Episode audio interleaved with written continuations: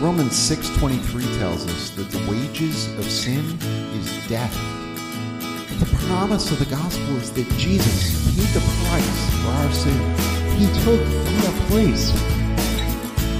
We don't want what we deserve. We want grace. Welcome to Essential Verses, the Gospel Path. This season we'll be learning verses that explain the gospel message. We'll be learning about the problem of sin, the need for repentance, the gift of Christ Jesus, and the grace of God. So let's walk together down the gospel path. I'm excited to work on our verse for this week, and I think you will be too. It's a verse that reminds us of how great God's love is for us. It's Romans 5, verse 8. And I think you'll find it's an easy one to remember because it's a pretty short verse. So for those of you that have struggled with the past few verses because they're long, this one will be a breath of fresh air. Romans 5, verse 8. I'm going to read the verse. We'll talk about it a little bit, then we'll work our way through it. Romans 5, verse 8. But God shows his love for us in that while we were still sinners, Christ died for us. The gospel path is a progression, an understanding of the gospel. And this verse helps us down that path by realizing that God did not leave us alone in our sin to face our own death. Imagine if He did. If God created man, Adam and Eve, in His image and said, Fill the earth with my image, we rebelled against God. God said, Hey, I told you the price of that was death. So from now on, you and your offspring, you're going to die and you're going to suffer eternal punishment for your decisions. And there's nothing you can do about it. Goodbye. We would be hopeless. We would have, there would be no point in our life. There'd no purpose for our life. There would be no future hope to look at. Somebody once said, you know, there's a there's a, you know the phrase there's a light at the end of the tunnel. Somebody once said there's a light at the end of the tunnel and I hope it's not a train. Well, that would be our life. We would know there's a light at the end of the tunnel and we would know it's train and we have no hope. But God didn't leave us like that. He didn't leave us to pay the price for our sin because he knew we couldn't. He sent his son, his only son, to pay the price for us. The verse immediately preceding Romans 5 8, our verse for this week, says that for one would scarcely die for a righteous person, though perhaps for a good person one would dare even die. It says what nobody would die for an for a for an evil person. Perhaps maybe for a good person, but no but the amazing thing about God's love is that He sent His Son to die for us while we hated Him. We hated Him. We didn't want anything to do with Him. The Bible says we love Him because He first loved us. When we hated God, He stepped in and paid the price for us. That's how much He loves us. That's how much He loves you.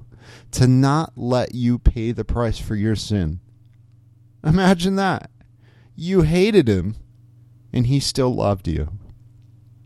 So, Romans 5, verse 8 is another step down the gospel path in understanding what Jesus did for us and understanding the, the truth of how much God loved us in order to, to pay that price.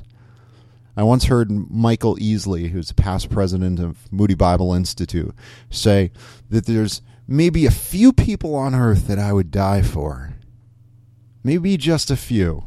I, I'd probably challenge him on that. But he says there's nobody that I can think of on earth that I would let send my son to die for. And as the father of, of children, five children, I can tell you, man, I hear that. Maybe a few people, but I couldn't imagine sending my son to die for somebody for me. Imagine how much God loves us to do that. So this week we're working on Romans 5 8. And uh, I don't even think we need to break it into parts. But let's say it a few times together to start hiding this verse in our heart. Romans 5, verse 8. We're going to say the, the reference, the verse, and then the reference. So say it along with me. Romans 5 8. But God shows his love for us that while we were still sinners, Christ died for us. Romans 5 8. Again, Romans 5 8. But God shows his love for us that while we were still sinners, Christ died for us. Romans 5 8. A couple more times. Romans 5 8. But God shows his love for us that while we were still sinners, Christ died for us. Romans 5 8. And we'll do it one more time. Romans 5 8. But God shows his love for us in that while we were still sinners, Christ died for us. Romans 5, verse 8. Hope this helps you to hide God's word in your heart and gives you some some tools to share God's word, to share the gospel with somebody else today. So take these verses, hide them in your heart, meditate on them, enjoy them. They're God's message to you and to people around you. So share them with people today.